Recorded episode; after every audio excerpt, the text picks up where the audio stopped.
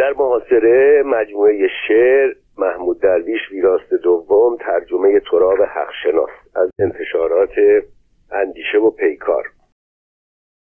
در ژانویه 2002 محمود درویش در شهر رام الله به سر می برد که ارتش اسرائیل آن را در محاصره گرفته بود. شاعر این مجموعه را در واکنش به تهاجم ارتش اسرائیل به سرزمین‌های خودمختار فلسطین نوشته است. شعرهایی بالبداهه که هر قطعه‌اش لحظه‌ای، صحنه‌ای یا اندیشه‌ای گریزپا را ثبت می‌کند. مقدمه مترجم. محمود درویش در سال 1941 در دهکده البروه در فلسطین زاده شد. هنگام تأسیس دولت اسرائیل 6 ساله بود و مجبور شد همراه خانواده به لبنان پناهنده شود. 1 سال بعد مخفیانه به فلسطین بازگشتند، اما دهکدهشان با خاک یکسان و از نقشه حذف شده بود. به جای آن دولت اسرائیل یک مستعمره یا کلونی برپا کرده بود. این برای او به معنی تبعید در قلب میهن بود و تجربه‌ای تلخ که پس از آوارگی می‌چشید. 14 ساله بود که برای نخستین بار در شهر حیفا به زندان افتاد. در آن زمان تنها تشکلی که می‌توانست تا حدی به سرنوشت فلسطینی‌ها بپردازد و آنها می‌توانستند دردها و آرزوهای خود را در نشریات آن آزادانه بیان کنند، حزب کمونیست بود. لذا محمود درویش به این حزب پیوست و به نوشتن در 2 نشریه الاتحاد و الجدید که وابسته به آن بودند پرداخت. بارها به زندان یا به خارج نشدن از حوزه قضایی شهر محکوم شد و ناگزیر بود هر روز خود را به کلانتری معرفی کند. محمود درویش از بنیانگذاران موجی ادبی است که قصان کنفانی آن را ادبیات مقاومت نامیده است. در سالهای دهه 60 میلادی وی با هیئتی از نویسندگان اسرائیلی به کشورهای بلوک شرق سفر کرد. نگارنده به یاد دارد که شرکت وی در این سفر مورد انتقاد برخی از مبارزان انقلابی عرب قرار گرفت که چرا با هیئت اسرائیلی همراه شده است. اما سازمان آزادی بخش فلسطین به دفاع از وی پرداخت و گفت که وظیفه هنرمندی مثل محمود نه به دوش گرفتن تفنگ بلکه معرفی ادبیات و هنر فلسطین به جهانیان است. محمود درویش که برای ادامه تحصیل به موسکو رفته بود در سال 1971 ناگهان دانشگاه را رها کرد و به قاهره رفت و مستقیما به جنبش مردم میهنش پیوست و در جهان عرب شور و استقبال فراوان برانگیخت. از آن پس زندگی و اماکن اقامت او با فراز و فرودها و تحولات جنبش استقلال طلبانه فلسطین همراه بوده و در بیروت و تونس و پاریس و اردن و رام الله به سر برده است. چند سال عضو کمیته اجرایی سازمان آزادی بخش فلسطین بود و در سال 1993 که قرارداد اسلو امضا شد از آن سازمان کناره گرفت. نقد وی از امضای این قرارداد به هیچ رو باعث نشد که از جنبش و تحولات آن روی گردان شود و به رغم شعری که پس از این قرارداد در انتقاد از یاسر عرفات سرود و او را به همین مناسبت سلطان احتضار نامید و گفت تاج و تختت جسد توست، هرگز از دایره یک بحث دموکراتیک خارج نشد و زمانی که عرفات در رام الله در محاصره نیروهای اسرائیلی بود به دفاعی شرافتمندانه از او برخاست. محمود درویش رئیس اتحادیه نویسندگان فلسطینی، بنیانگذار یکی از وزین‌ترین فصلنامه‌های ادبی و مدرن عرب به نام الکرمل و از بنیانگذاران پارلمان بین‌المللی نویسندگان همراه با جاک دریدا، سلمان رشدی، پیر بوردیو و دیگران است. شعرهای او به زبانهای گوناگون بسیاری ترجمه شده است. در بولتن کانون ملی کتاب که در معرفی 12 نویسنده فلسطینی توسط وزارت فرهنگ فرانسه در سال 1997 منتشر شده چنین می‌خوانیم: پروژه شعری او پروژه‌ای است در گوهر خود تراژیک، زیرا درک و آگاهی فلسطینی از تراژدی به گفته او چنان فرا بالیده که می‌تواند هر تراژدی را از یونان باستان گرفته تا امروز در خود ببیند. اما این پروژه در واقع پروژه حماسه‌ای است تغزلی. او می‌کوشد زبان شاعرانه را در افقهای حماسی به پرواز درآورد. آنجا که تاریخ فضایی است از اقلیم‌های گسترده شاعرانه که آغوششان باز است به روی خطر کردن‌های بیکران ملت‌ها، تمدن‌ها و فرهنگ‌ها و بر جستار عناصر تشکیل دهنده هویت ذهنی در تقاطع آمیزش‌ها، کشمکش‌ها و همزیستی‌های هویتی. محمود درویش درباره دو جنبه از شخصیت خود، فعال سیاسی و شاعر، میگوید این دو هستی که وجود مرا میسازند آنقدر با یکدیگر عجینند که این تمایز در واقع امری نسبی و بیشتر در حد یک آرزوست تا واقعیت. این دو هستی هر یک زبان خاص خود را دارند و برای جدا کردن این دو زبان و دو نحوه برداشت آنها از فلسطین است که خود را بسیار مقید می‌دانم که در وجود خیش شاعر را از فعال سیاسی متمایز کنم. من به تفکیک بین این دو جنبه از هستیم نیازمندم. نقل از مصاحبه‌ای با محمود درویش که قبلا در مجله نقطه شماره 2 تابستان 1374 از همین مترجم چاپ شد. محمود درویش در جهان عرب از محبوبیت کم نظیری برخوردار است. نیز گفتنی است که ترجمه آثار او در بیش از 10 کتاب به زبان فرانسه منتشر شده، چنان که به زبان انگلیسی هم ترجمه‌های متعددی از او موجود است. به فارسی نیز شعرهای وی در کتاب‌ها و دفترهای ادبی به طور پراکنده یا مستقل ترجمه شده است. و حالا شعرهای مجموعه در محاصره که اکثرا شعرهای کوتاهی هستند و با شماره مشخص شدند. 1. اینجا در سراشیب تپه‌ها، پیشاروی غروب و دهانه توپ زمان، کنار نهالستان‌های شکست سایه، به همان کاری مشغولیم که زندانیان، به همان که خیل بیکاران امید می‌پروریم. 2. میهنی آغوش گشوده رو به فجر، هوشمندی من کاهش یافته. از آنگاه که خیره مانده ایم به لحظه پیروزی، در شب ما که روشن است از آتش توپخانه، شب بی‌معناست. دشمنان ما بیدار میمانند و برای من نور میافروزند در شدت سیاهی گودالهای زیر زمین. 3. اینجا پس از سروده‌های ایوب دیگر کسی را انتظار نکشیده ایم. 4. اینجا نه من، اینجا آدم نیز رس خیش را به یاد می آورد.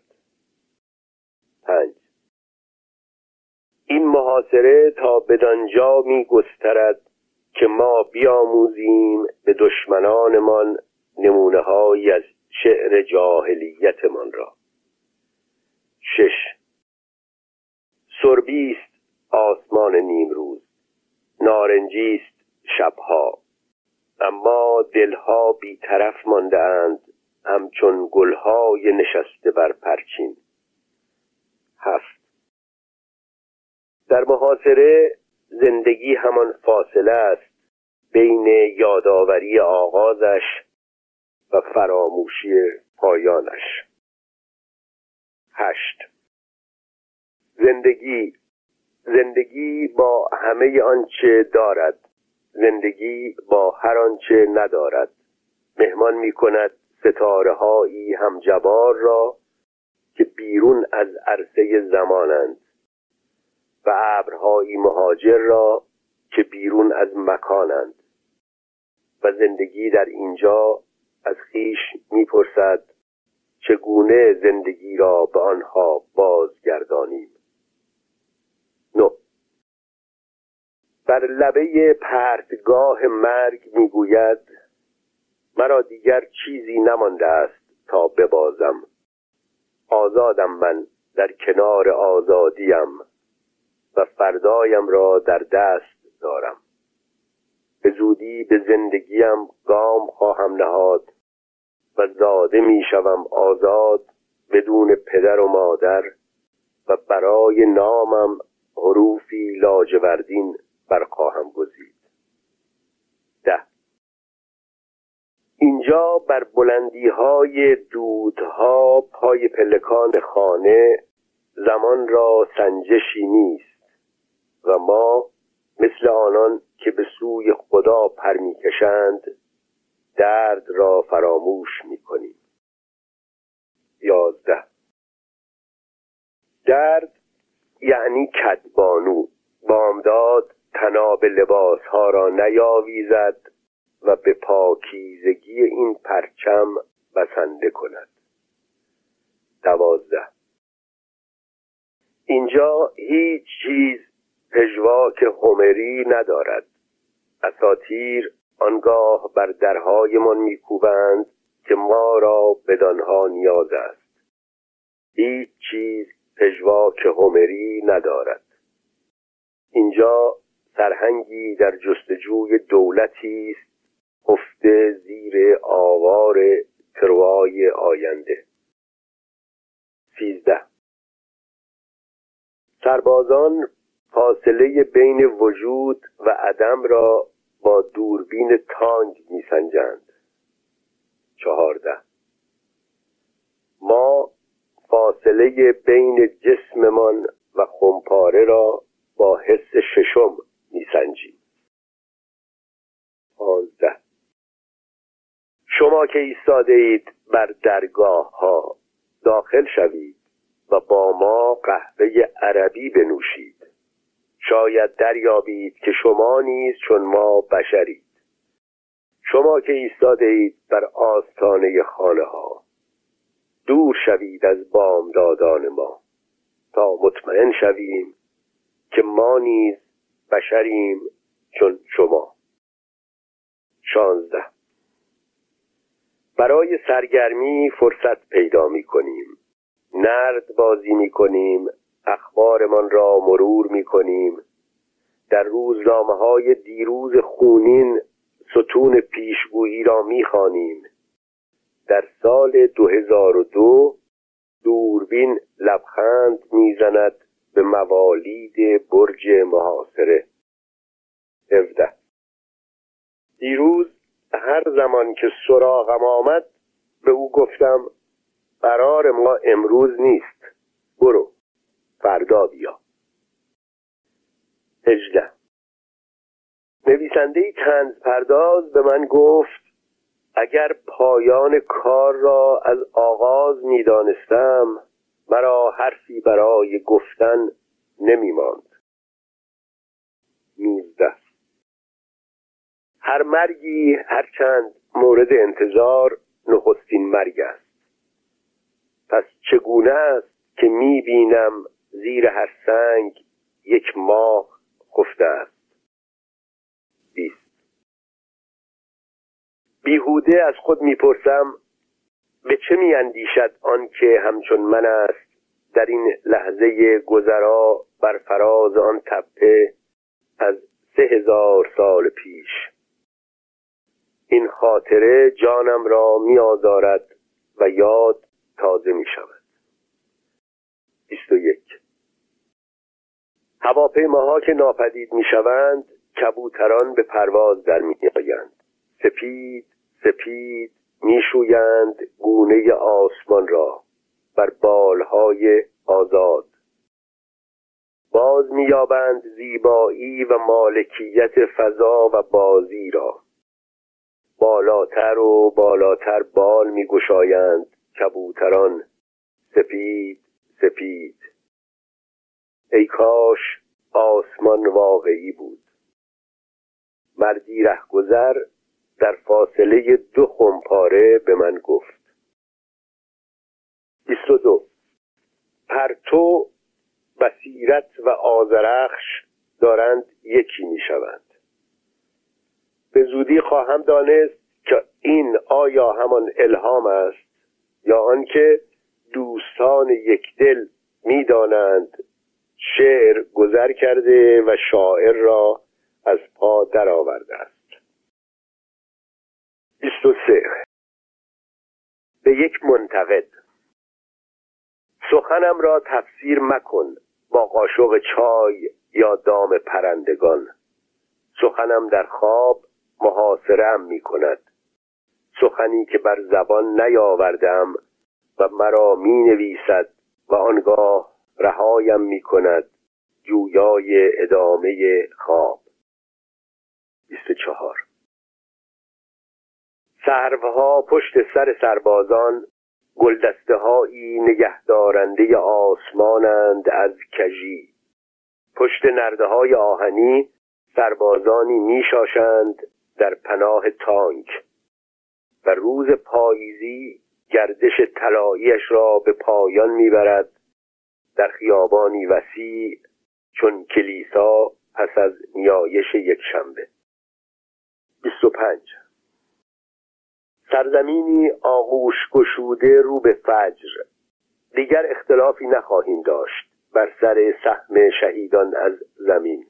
نگاه کن چگونه همسانند، زمین را با گیاه فرش کردند تا ما دوباره گرد هم آییم.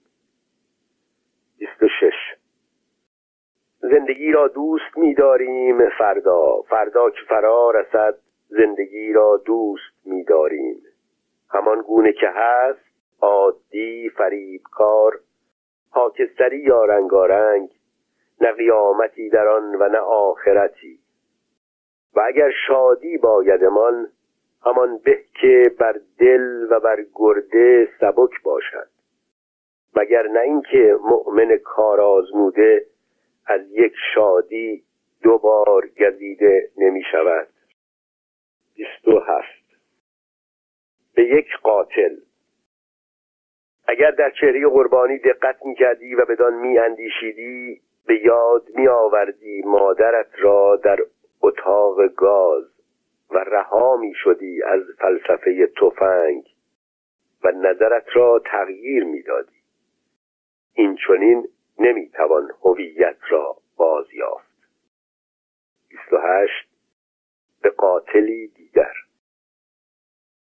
اگر جنین را 30 روز مهلت داده بودی، احتمالهای دیگری بود. شاید اشغال به پایان می رسید و آن شیرخواره زمان محاصره را به یاد نمی آورد. آنگاه چون کودکی سالم بزرگ می شد و به جوانی می رسید و با یکی از دخترانت در یک کلاس درس تاریخ باستان آسیا را می خواند. شاید هم به تور عشق یکدیگر می افتادند. شاید صاحب دختری می شدند که یهودی زاده می شد. پس ببین چه کرده ای؟ حالا دخترت بیوه شده و نوه‌ات یتیم. ببین بر سر خانواده در بدرت چه آورده ای و چگونه با یک تیر 3 کبوتر زده ای. 29. این قافیه نبود ضروری، نه برای حفظ نغمه ها، نه برای صرف جویی درد. چیزیست زائد چون مگس سر سفره. 30. مه تیرگیست، تیرگی متراکم از سفیدی که پرتقال و زن نوید دهنده آن را پوست می کنند. 31. تنها بودیم تا آخرین جرعه، اگر دیدارهای رنگین کمان نبود. 32. آیا می آزاریم کسی را؟ آیا توهین می کنیم به کشوری اگر حتی از دور، حتی یک بار به ما نمی از شادی برسد؟ 33. محاصره همان انتظار است، انتظار بر نردبانی کج میان تند باد. 34. ما را برادرانی است پشت این افق، برادرانی خوب که دوست ایمان دارند، به ما می نگرند و می گریند و سپس در خلوت خیش می گویند کاش این محاصره اینجا به نام واقعیش نامیده می شد و جمله را تمام نمی کنند تنها من نگذارید رها من نکنید. 35. قبایل نه از خسرو کمک می‌خواهند نه از قیصر به طمع جانشینی آنان، زیرا حکومت بر سفره خانوادهشان تقسیم می‌شود، ولی مدرنیته خوشایندشان بود و تاخت زدند شتر کاروان را با هواپیمای شکاری. 36. فریاد خواهم کشید در تنهایی خیش، نه که خفتگان را بیدار کنم، بل تا فریادم مرا بیدار کند از خیالم که زندانی است. 37. من آخرین تن از آن شاعرانم که سبب بیخوابیشان همان است که دشمنانشان را از خواب باز می‌دارد. شاید زمین تنگ بوده برای انسانها و برای خدایان. 38. اینجا در ما گرد آمدند تاریخها سرخ سیاه. اگر گناه نبود کتاب مقدس کوچکتر می بود، اگر سراب نبود گامهای پیامبران بر شنزارها استوارتر بود و راه به سوی خدا کوتاه‌تر. بگذار ابدیت اعمال ازلیش را به پایان برد، اما من برای سایه زمزمه خواهم کرد. اگر تاریخ این بوم و بر ازدحام کمتری داشت، ستایش ما از رگبرگ‌های درخت سپیدار فراوان‌تر بود. 39. تلفات ما از 2 تا 8 شهید هر روز و 10 زخمی و 20 خانه و 50 درخت زیتون، علاوه بر خلل اساسی که وارد می شود به شعر و تئاتر و تابلو ناتمام. 40. غمهامان را در کشوها نگه می داریم مبادا سربازان ببینند و جشن بگیرند محاصره ما را. اندوهمون را نگه می داریم برای موسمهای دیگر، برای یک یادمان، برای آنچه در راه غافلگیرمان می کند. آنگاه که زندگی به روالی طبیعی پیش رود، ما نیز چون دیگران غمگین خواهیم شد برای دلبستگی‌های شخصیمون که امروز شعارهای بزرگتر پنهانشان داشته و برای زخمهای کوچکمان که به خونریزیشان اعتنا نکردیم. فردا آن زمان که سرزمین شفا یابد، عوارض جانبیش را احساس خواهیم کرد. 41. در راهی روشن از قندیل تبعید چادری را می‌بینم در گلباد. جنوب سرکش است در برابر باد و شرق غربی است صوفی شده و غرب آتشبس کشتگانی است که سکه صلح میزنند. و اما شمال دوردست جغرافی یا جهتی نیست، همایش خدایان است. 42. به زن میگوید بر لبه پرتگاه منتظرم باش. زن میگوید بیا من خود پرتگاهم. 43. زنی به ابر گفت محبوبم را بپوشان، آخر جامه‌ام آغشته به خون اوست. 44. اگر باران نیستی محبوب من درخت باش، سرشار از باروری درخت باش، و اگر درخت نیستی محبوب من سنگ باش، سرشار از رطوبت، سنگ باش، و اگر سنگ نیستی محبوب من ماه باش، در رؤیای عروست ماه باش. چون این می گفت زنی در تشییع جنازه فرزندش. 45.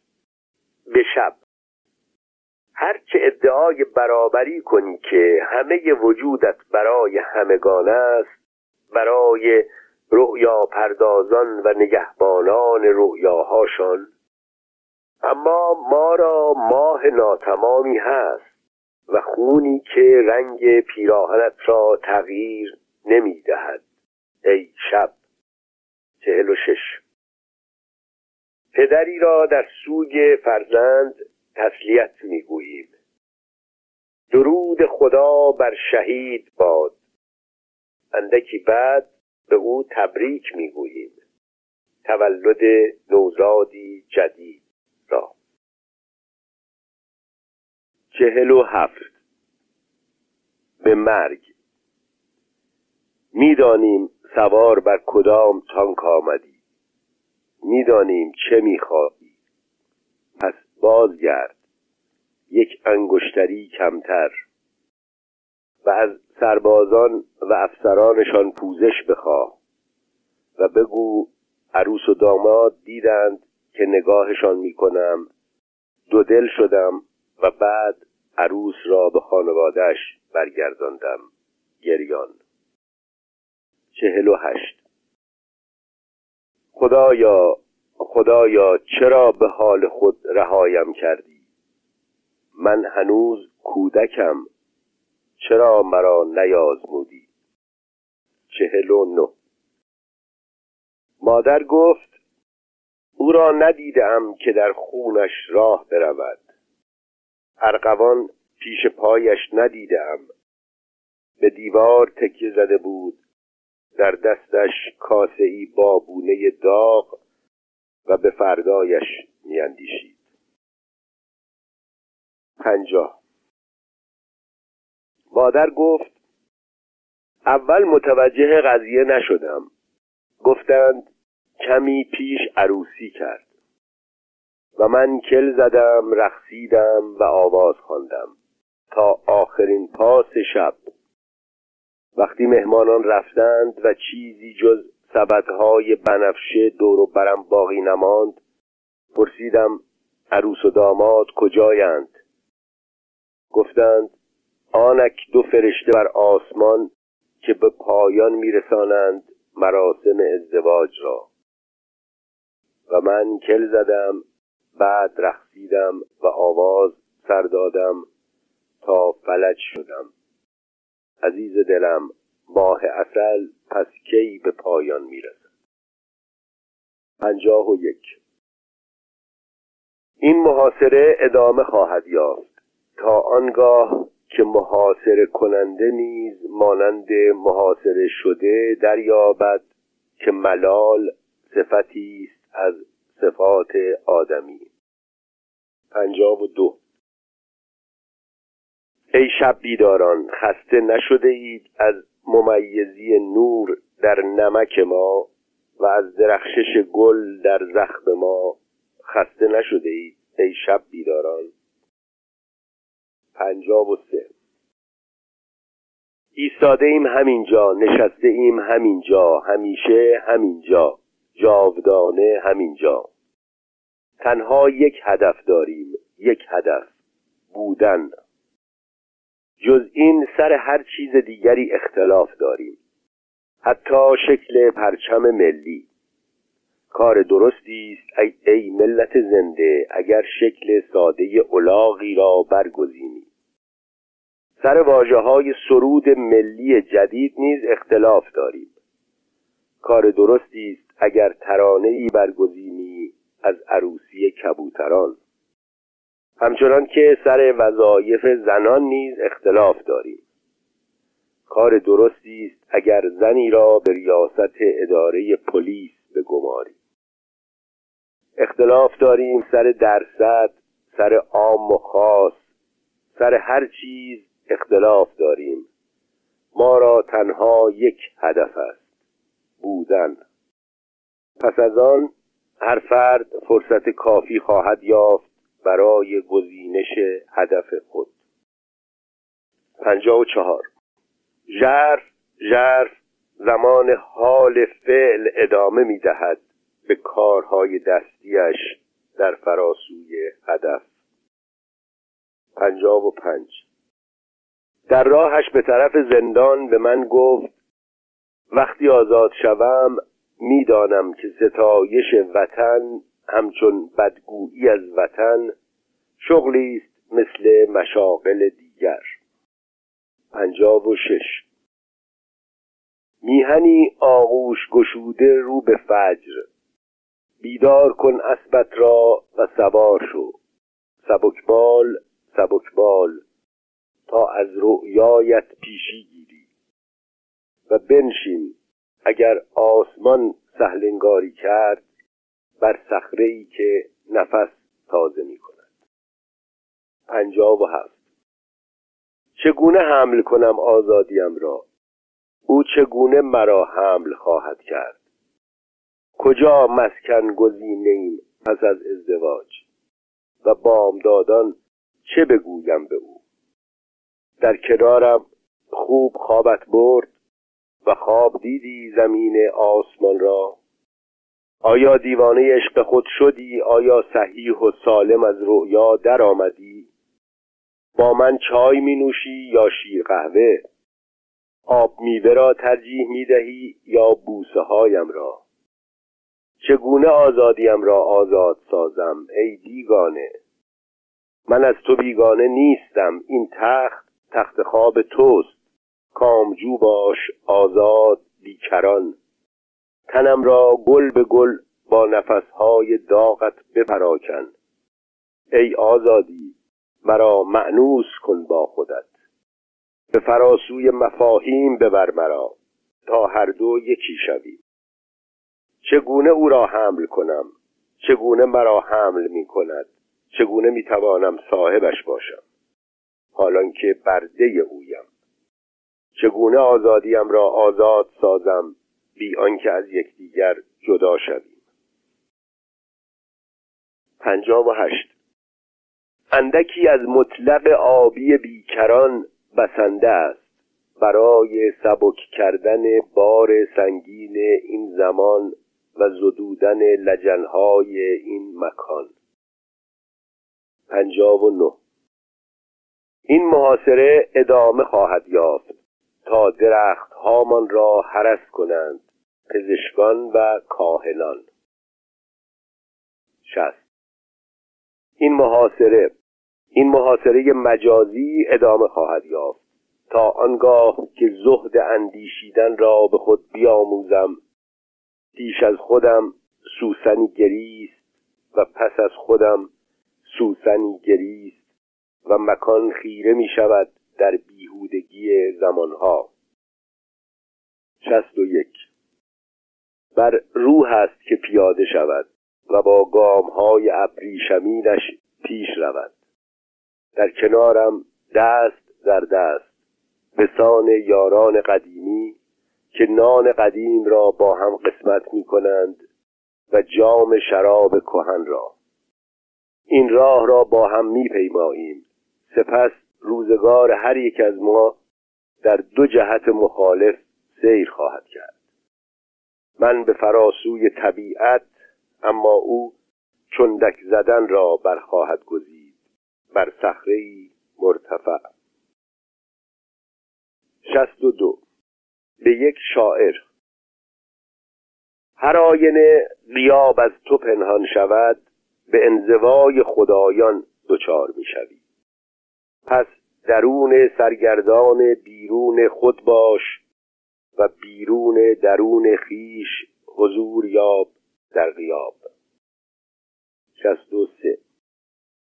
به شعر. محاصرت را محاصره کن. 64. به نثر. دلایل را از قاموس فقیهان بیرون آر تا به واقعیتی دست یابی که ویرانش کرده اند آن دلایل و غبار خود را شرح بده.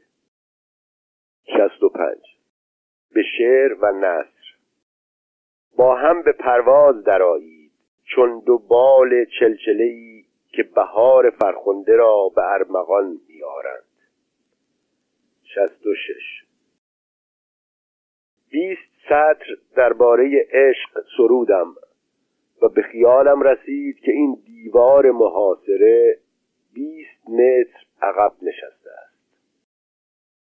67 وقتی برای شوخی پیدا می کند.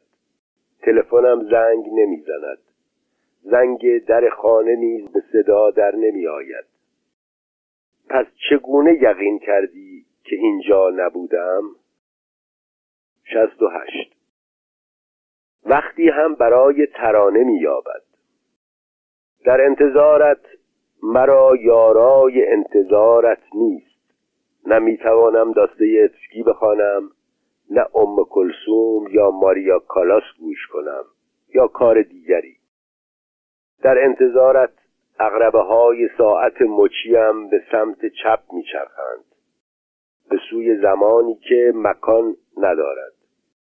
در انتظارت تو را انتظار نکشیدم، ازل را منتظر بودم. 69 از دختر میپرسد چه گلی دوست داری؟ پاسخ میدهد میخک سیاه. میگوید کجا میبری مرا با میخک سیاه؟ پاسخ میدهد به سرچشمه نور درونیم و میافزاید دورتر دورتر دورتر.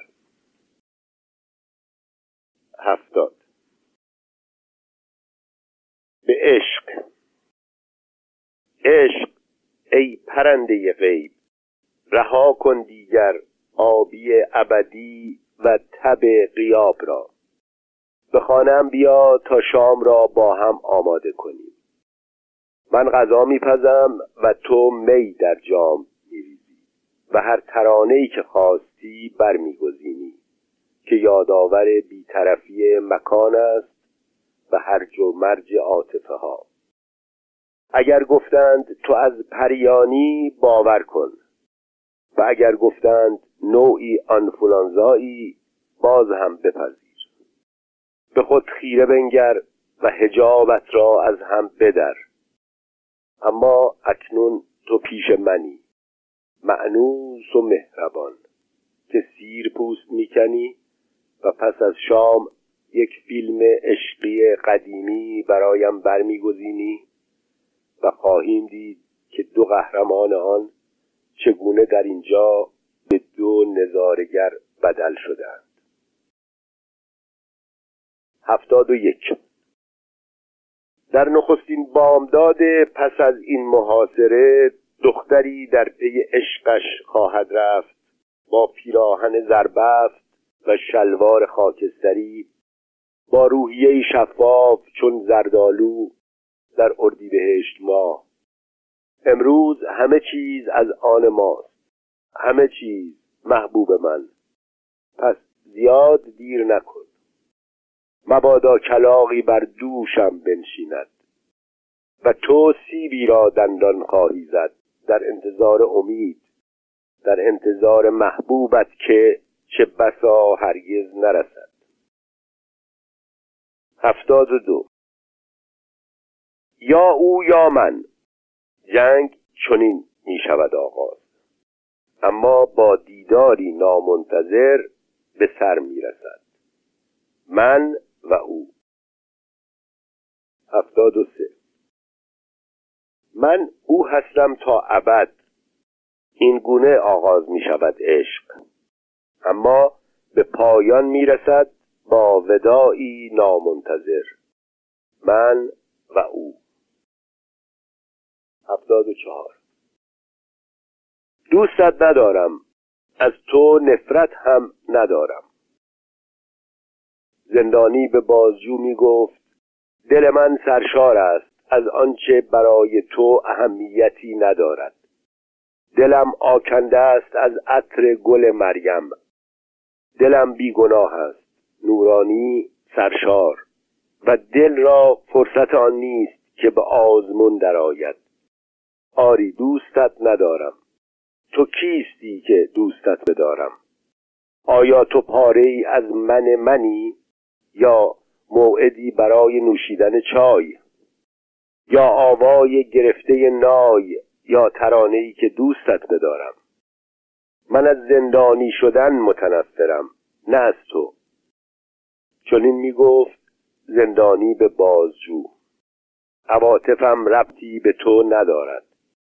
عواطفم شب خصوصی من است، شبی که بین بالش‌ها در حرکت است، آزاد از وزن و از قافیه.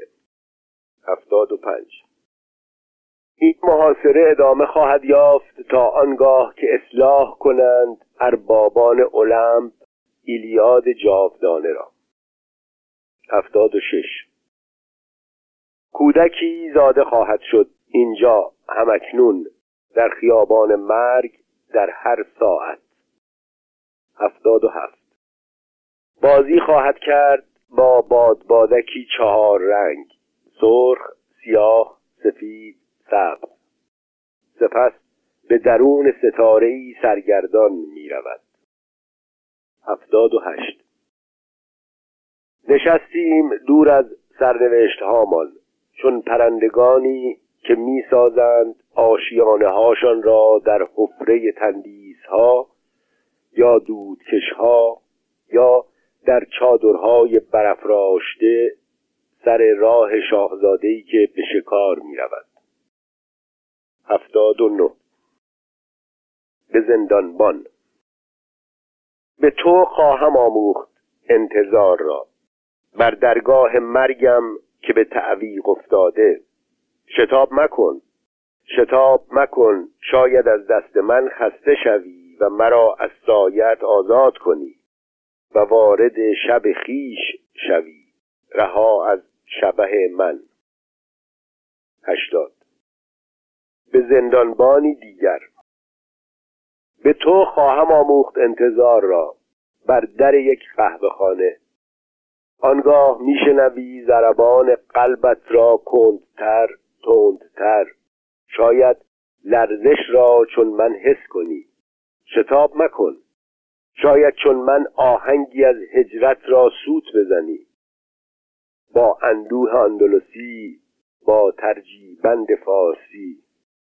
آنگاه یاسمن تو را به درد آورد و از اینجا کوچ کنی. 81. به زندانبان سوم. به تو خواهم آموخت انتظار را، نشسته بر نیمکتی سنگی. شاید نام هامان را به هم بگوییم و شاید پی ببری به شباهتی تصادفی بینمان. تو مادری داری و من نیز. بارانمان یکی، ماهامان یکی و غیاب کوتاهی از خانه. 82. بر ویرانه خانم سایه می روید سبز و گرگ بر پشم میش من به خواب رفته و خواب می بیند مثل من و مثل فرشته که زندگی اینجاست نه آنجا. 83. اساطیر تغییر بافت خود را نمیپذیرند، مبادا از کار افتند، مبادا کشتی‌ها در ساحلی پهلو بگیرند بیابانی و آنچه خیالی است به واقعیت گرفتار آید. اما آنها بافت خود را تغییر نمیدهند. هر آینه به واقعیتی برخوردند که مناسبشان نیست، با بلدوزر صافش می‌کنند. زیرا حقیقت زیبا سپید و بدون شرارت برده متن است. 84. به یک نیمه مستشرق. بگذار همان باشد که تو گمان داری. فرض کنیم من کودنم و گلف هم بازی نمی کنم. از فناوری هم چیزی نمی فهمم و نمی توانم هواپیمایی را خلبان باشم. آیا زندگی را به این دلیل از من گرفتی تا از آن برای خودت زندگی بسازی؟ اگر تو کس دیگری بودی، اگر من کس دیگری بودم، دو دوست بودیم، معترف به نیازمان به کودنی. آیا نه این است که کودن نیز مانند آن یهودی در تاجر ونیزی دلی دارد و نانی و دو چشم برای گریستن؟ 85. در محاصره زمان مکان می شود، سنگواره در ابدیتش. در محاصره مکان زمانی می شود، غایب در وعدگاهش. 86. مکان همان رایحه است. آنگاه که بوم و بری را به یاد می آورم، می بویم خون آن رایحه را و دلم تنگ شده برای جان آوارم. 87. این سرزمین پست است، مرتفع است، مقدس است، روسپی است. برای من اهمیتی ندارد معنای این کلمات، زیرا شکاف آسمان ها ممکن است جغرافیا شود. 88. شهید در هر روز جدید از زندگیم مرا در محاصره میگیرد. از من میپرسد کجا بودی؟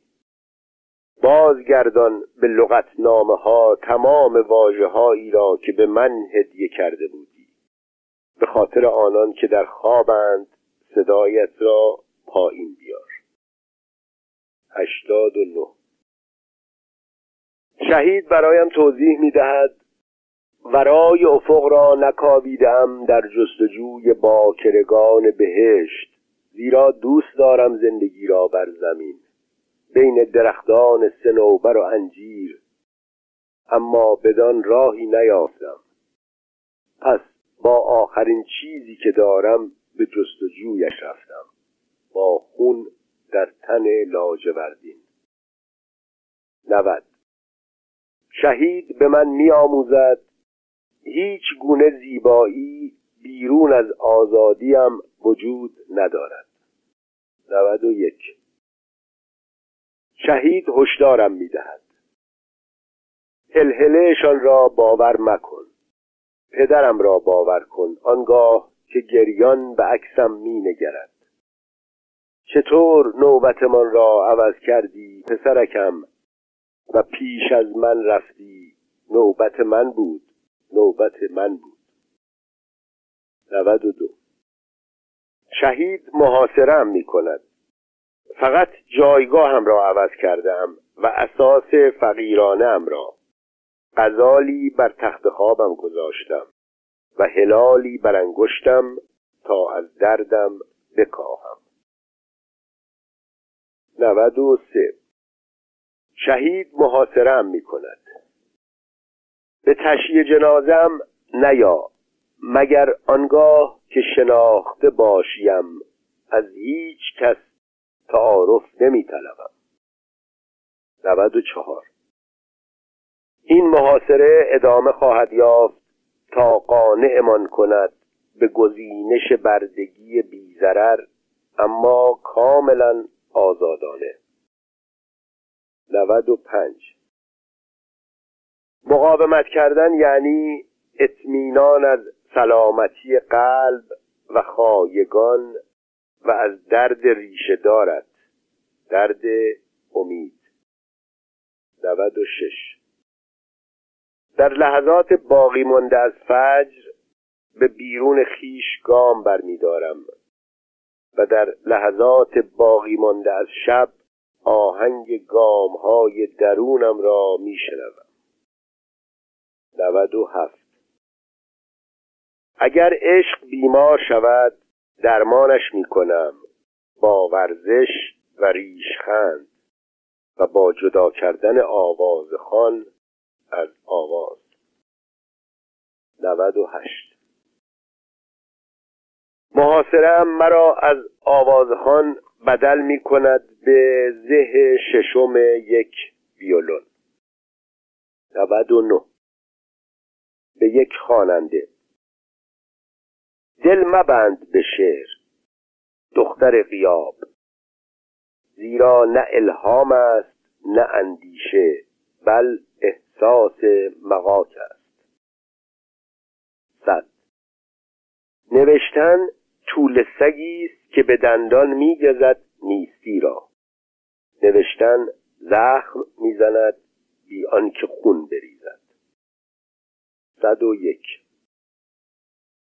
یارانم برپا می‌کنند همیشه برایم مراسم وداع را، و گوری آسوده در سایه‌سار بلوط و سنگ گوری از مرمر زمان، اما به هنگام تشییع همواره بر آنان پیشی می‌گیرم.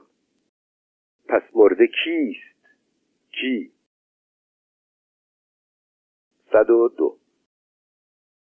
دختری شهید، فرزند زنی شهید و مردی شهید، خواهر مردی شهید و زنی شهید و عروس مادر شهید، نوه پدر بزرگی شهید و همسایه عموی شهید، الی آخر. در جهان متمدن هیچ چیز تازه‌ای رخ نمی‌دهد. دوران بربریت به سر آمد. قربانی بی‌نام و نشان است، عادی است. قربانی همچون حقیقت نسبی است. الی آخر. 103. آرام باشید، آرام. سربازان می‌خواهند ترانه‌هایی گوش کنند که شهیدان بدانها گوش سپردند، ترانه‌هایی که هنوز همچون عطر قهوه ساییده در خونشان تازه است. 104. آتش‌بس، یک آتش‌بس تا آموزش‌ها را بیازماییم. هواپیما آیا به کارش یار زدن می آید؟ به آنان گفتیم آتش‌بس، یک آتش‌بس تا قصد یکدیگر را بیازماییم. شاید اندکی صلح به درون خانه رخنه کند. آنگاه بر سر عشق به آنچه دوست داریم مشاجره خواهیم کرد با ابزارهای شاعرانه. پاسخ دادند مگر نمی‌دانید که صلح با خویشتن درهای قلعه ما را خواهد گشود به روی دستگاه‌های حجاز و نهاوند؟ و ما گفتیم باشد، چه باک. 105. فنجان‌های قهوه‌مان و گنجشکان و درختان سبز با سایه‌های آبی و آفتاب که برمی جهد از دیواری به دیوار دیگر همچون غزال، و آب در ابرهایی شکل نهایی نگرفته در قابی از آسمان که جا مانده برای من، و اشیای دیگر که خاطرهشان به بعد موکول شده، نشان می دهند که امروز صبح نیرومند است و روشن، و اینکه ما مهمان ابدیتیم. 106. سرزمینی آغوش گشوده رو به فجر، به زودی میخوابند ستارگان در زبان شعر، به زودی بدرود میگوییم این راه دراز را و میپرسیم از کجا بیاغازیم، به زودی هشدار میدهیم به نرگس زیبای کوهستانی من تا مبادا مفتون چهره خویش شود. تو دیگر شایان شعر نیستی، پس همان به که بنگری به زنان رهگذر. 107. درود بر هر که با من شریک است در مستی من از نور، نور پروانه در شب این دهلیز. 108. درود بر هر که با من شریک است در نوشیدن این جام، در تراکم شبی سرشار از دو صندلی، درود بر شبهم. 109. صلح کلام مسافری است در درون خیش به مسافری که به سمت دیگر می رود. 110. صلح کبوتر دو بیگانه است که قسمت می کنند بغبغوی آخرشان را بر لبه مغاک. 111.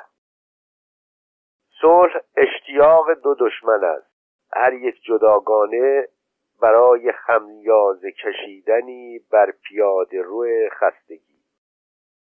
112. صلح آه دو عاشق است که تن میشویند با نور ماه.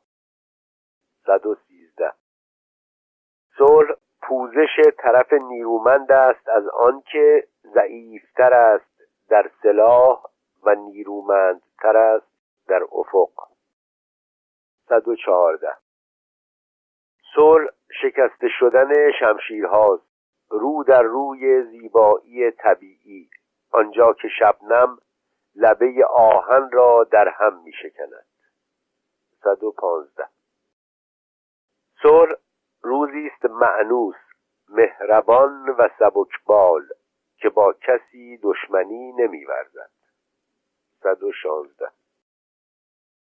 صلح قطاری است که متحد می کند سرنشینانش را که باز می گردند یا می روند به گردشی در هومه ابدیت.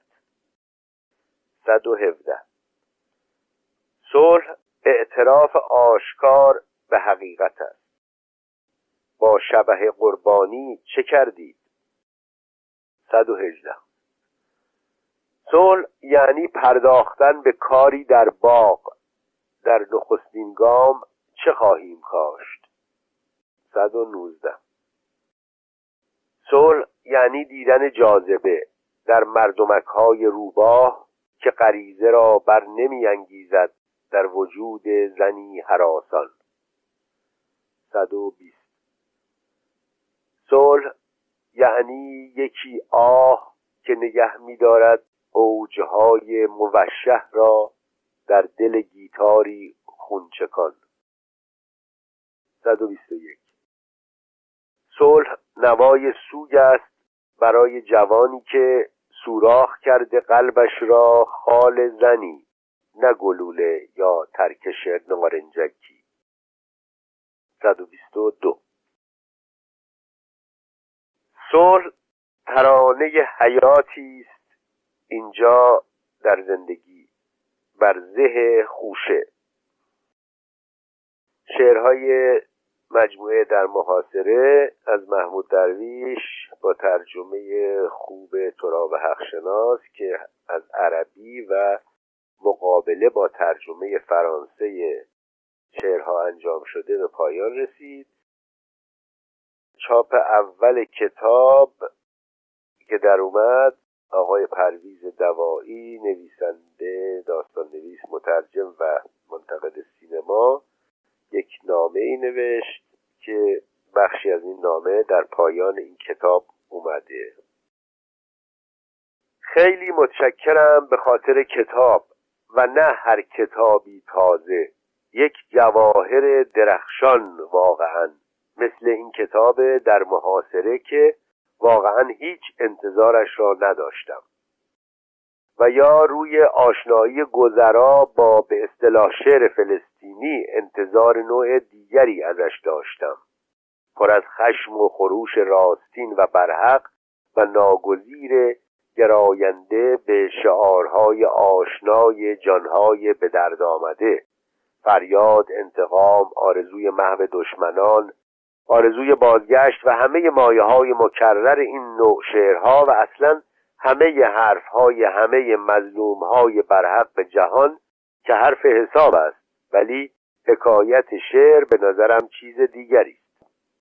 حکایت شعر مثل کار عظیم و خیره کننده‌ای که این آقای محمود درویش در کتاب بیمانندش انجام داده، گسترش دادن همه آن حرفها و حکایتهای بالاست در وسعت تاریخ و جغرافیای بیکران، خارج از تاریخ و جغرافیای محدود زمانه ما.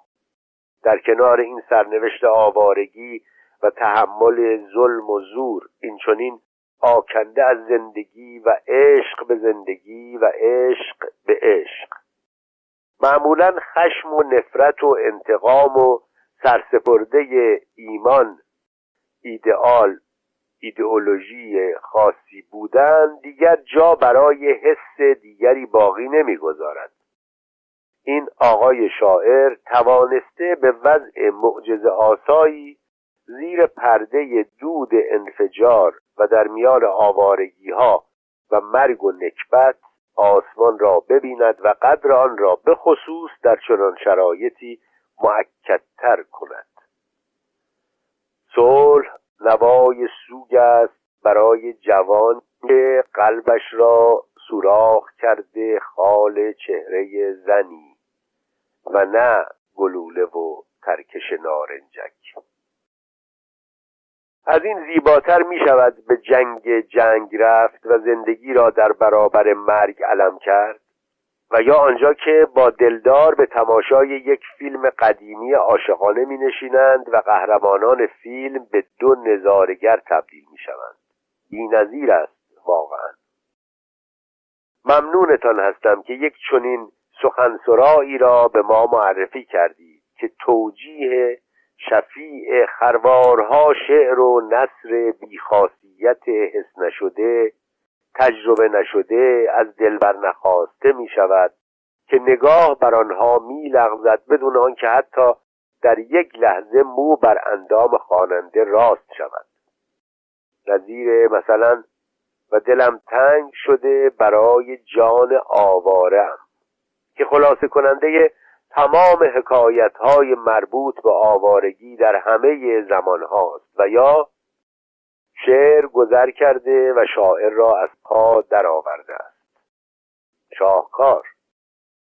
و یا این گلایه غریب و غیر روال مرسوم از زیان‌های جنگ، شعر 39 که علاوه بر شهید و زخمی و خانه‌های ویران و درختان زیتون ریشه‌کن شده، علاوه بر اینها به خلل اساسی می‌پردازد که وارد می‌شود به شعر و تئاتر و تابلو ناتمام.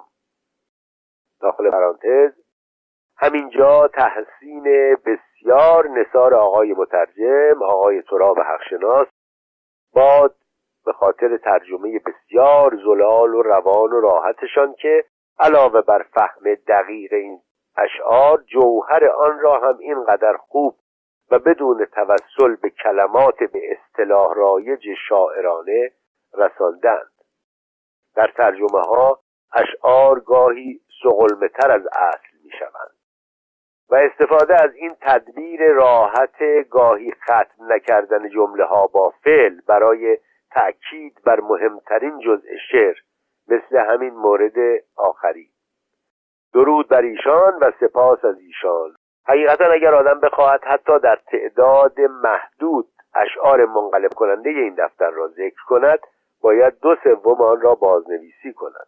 فقط این یکی هم شعر 48 ما را آقا بدجوری کله پا کرد. خدایا خدایا چرا به حال خود رهایم کردی؟ من هنوز کودکم، چرا مرا نیازمودی؟ بگذاریم. ممنونتان هستم. این دفتر را تا مدتها با خود به این ور و آنور خواهم کشاند در کیف سر شانه‌ام. خیلی دلم میخواست در ایران هم ازش بهره‌مند شوند. من گاهی برای مجله نگاه نو، 3 ماهنامه، چیزی مینویسم. مجله معتبر خوبی است. صاحبش علی میرزایی هم شخصیت پاک و فهیمی. کاشکی یک نسخه از کتاب را برای او میفرستادید. اگر خواستید با اشاره به ارادت بنده به این کتاب، این شعرهای ناب و گوارا باید بیشتر دیده شوند. باید معیار جدیدی بگذارند واقعا. برایتان سلامتی آرزو دارم. باز هم سپاسگزارتان هستم. با سلام به آقای مترجم و سایر دوستان و همکارانتان. پراگ، 19 سپتامبر 2007.